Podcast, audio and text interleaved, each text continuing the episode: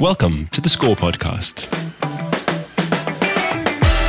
Welcome again to the Score Podcast, where we always speak to the most innovative groundbreakers in the financial services industry. First things first, Happy New Year to all the listeners out there. We had a fantastic year last year and spoke to some awesome guests who had some terrific insights. And we're kicking off our 2023 year with a really interesting topic and guest. We're speaking to a representative from one of the pioneering banks pushing for inclusion and ditching all those maintenance fees. Wait a second, aren't banks supposed to make money?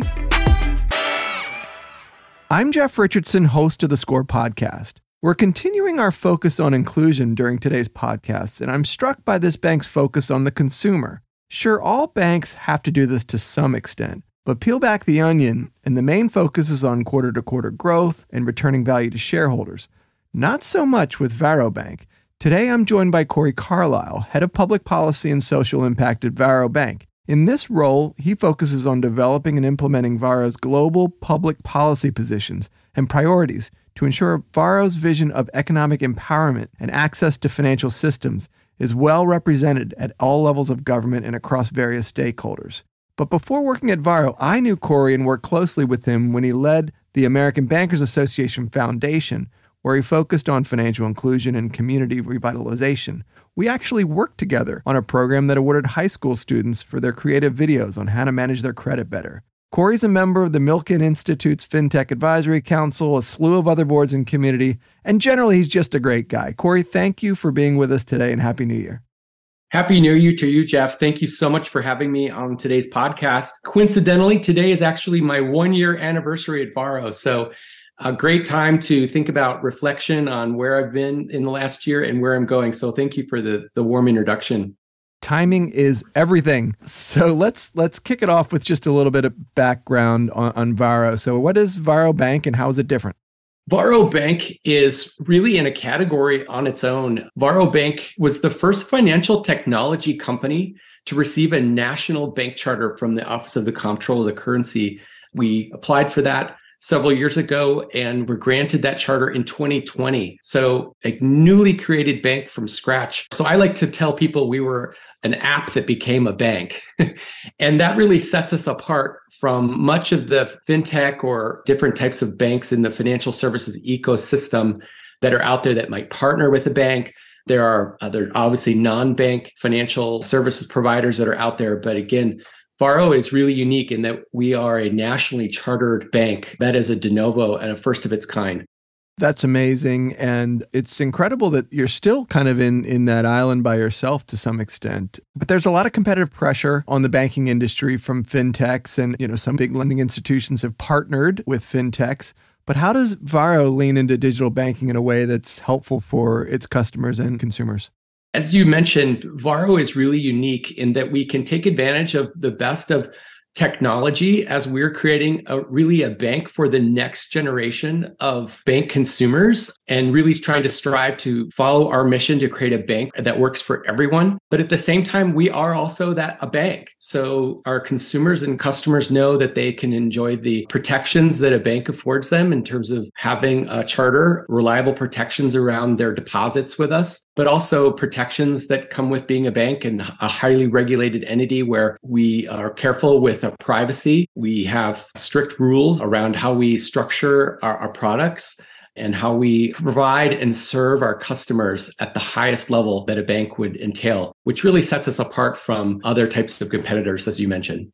So you seem like the perfect person for this role. And of course, I mentioned in the intro that we worked together while you were head of the American Bankers Association Foundation. So I know how important having a positive impact on communities and community development is for you. So what gravitated you to the role that you have now at Varo?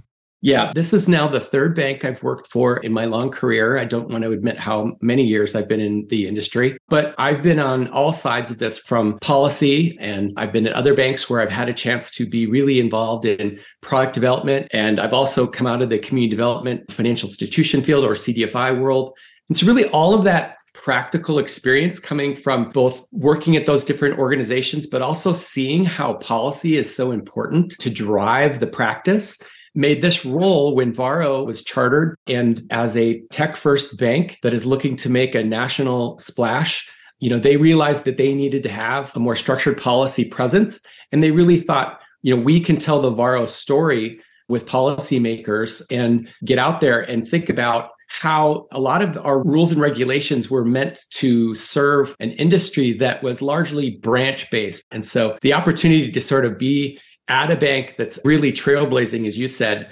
in the industry and the ability to stand up and work on policy, I said, you know what? I can do that. I would love to be a part of this experience at Varo. I'm just so grateful to be here working with this amazing team at Varo Bank.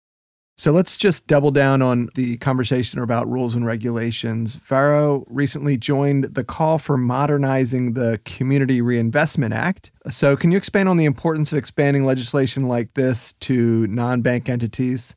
for the folks that may not have a basic understanding of CRA or the Community Reinvestment Act, it was a law that was passed in the late 70s that was constructed to really address a problem that was going on in the banking industry where there was what's known as redlining going on in our communities. And so, as you imagine, though, CRA was drafted in 1977, as I mentioned, and it has been updated a couple times. Most notably, back in 1995 was the last time that all of our bank regulators came up to kind of update the rules with CRA. And the world of banking is changed significantly since 1995. And those regulations on how to treat CRA and adequately assess how a bank is doing on its commitment to community reinvestment needs to be updated. And so, as you mentioned, we supplanted what we thought was some ideas for how the rules can be updated, including how we can think about how a bank like Varo, which doesn't have any physical presence like a branch, but it has a significant digital presence,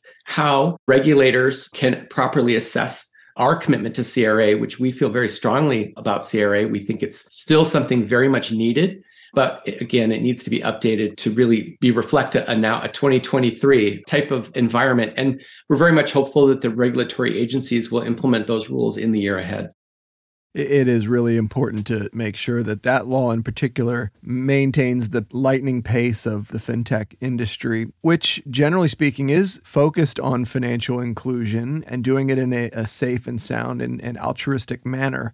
But how does Varo's vision of financial inclusion differ from other fintechs in the market who may be also trying to serve the underbanked? And how does this apply when consumers are, like you say, banking from inside their phones? I think often there's different viewpoints on what financial inclusion actually means. For us, financial inclusion goes beyond just merely creating access and allowing you to have an account. We feel very strongly at Varo that financial inclusion needs to be defined on how we are delivering on helping folks with their financial health and contributing towards wealth building. So for us, we've made access very easy and simple, but we want to make sure that the incentives we are creating within Varo help you grow your wealth and also give you information to make wise financial decisions. And more broadly, as we think about financial inclusion as a topic, we would like to also try to create a national strategy. And we've partnered with a couple different efforts, but one in particular, we've worked with the Aspen Institute, and they came together last spring with about 38 public and private organizations, really across the financial, tech, and nonprofit sectors, calling on Congress and our executive agencies to come together to focus on a financial inclusion strategy, much akin akin to what we did about over 20 years ago, where we worked to try to promote financial literacy and improve those standards across the country. So I think actually both of those initiatives really serve the same purpose. And that is, of course, to create a financially healthy future for consumers across the country. That's really interesting, Corey. And thank you for mentioning the Aspen Institute's initiative because it's a twofer for the SCORE podcast. I get to promote the fact that we interviewed them two episodes ago. So if you're listening and want to learn more about their vision for a national financial inclusion strategy, listen in on that. And would also be remiss if I didn't mention that VantageScore also signed that letter. So we're firmly in alignment with Varo in that regard. Corey, let's end it there. Thank you so much for being our first guest of 2023. And congratulations on your now not so new role and all your success. Can't wait to have you back in a couple of months to hear how things are going.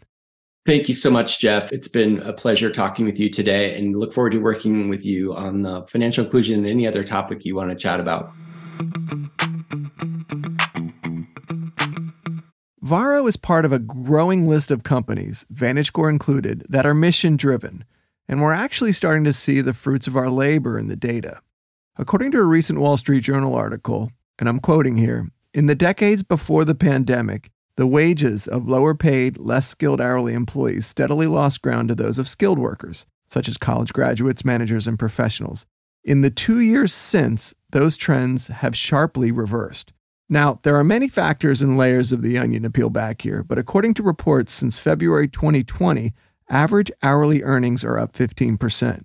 But for production and non supervisory employees only, they are up 17%, meaning managers have lost ground to the managed. So, what that's saying is that on some level, income inequality may be starting to reverse. This means there's an even more urgent need to support and create systems that provide greater access to banking products and credit for these consumers. I'm Jeff Richardson, and I look forward to our next conversation.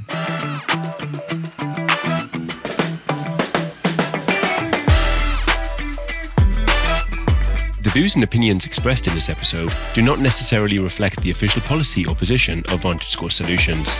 Visit VantageScore.com to learn more.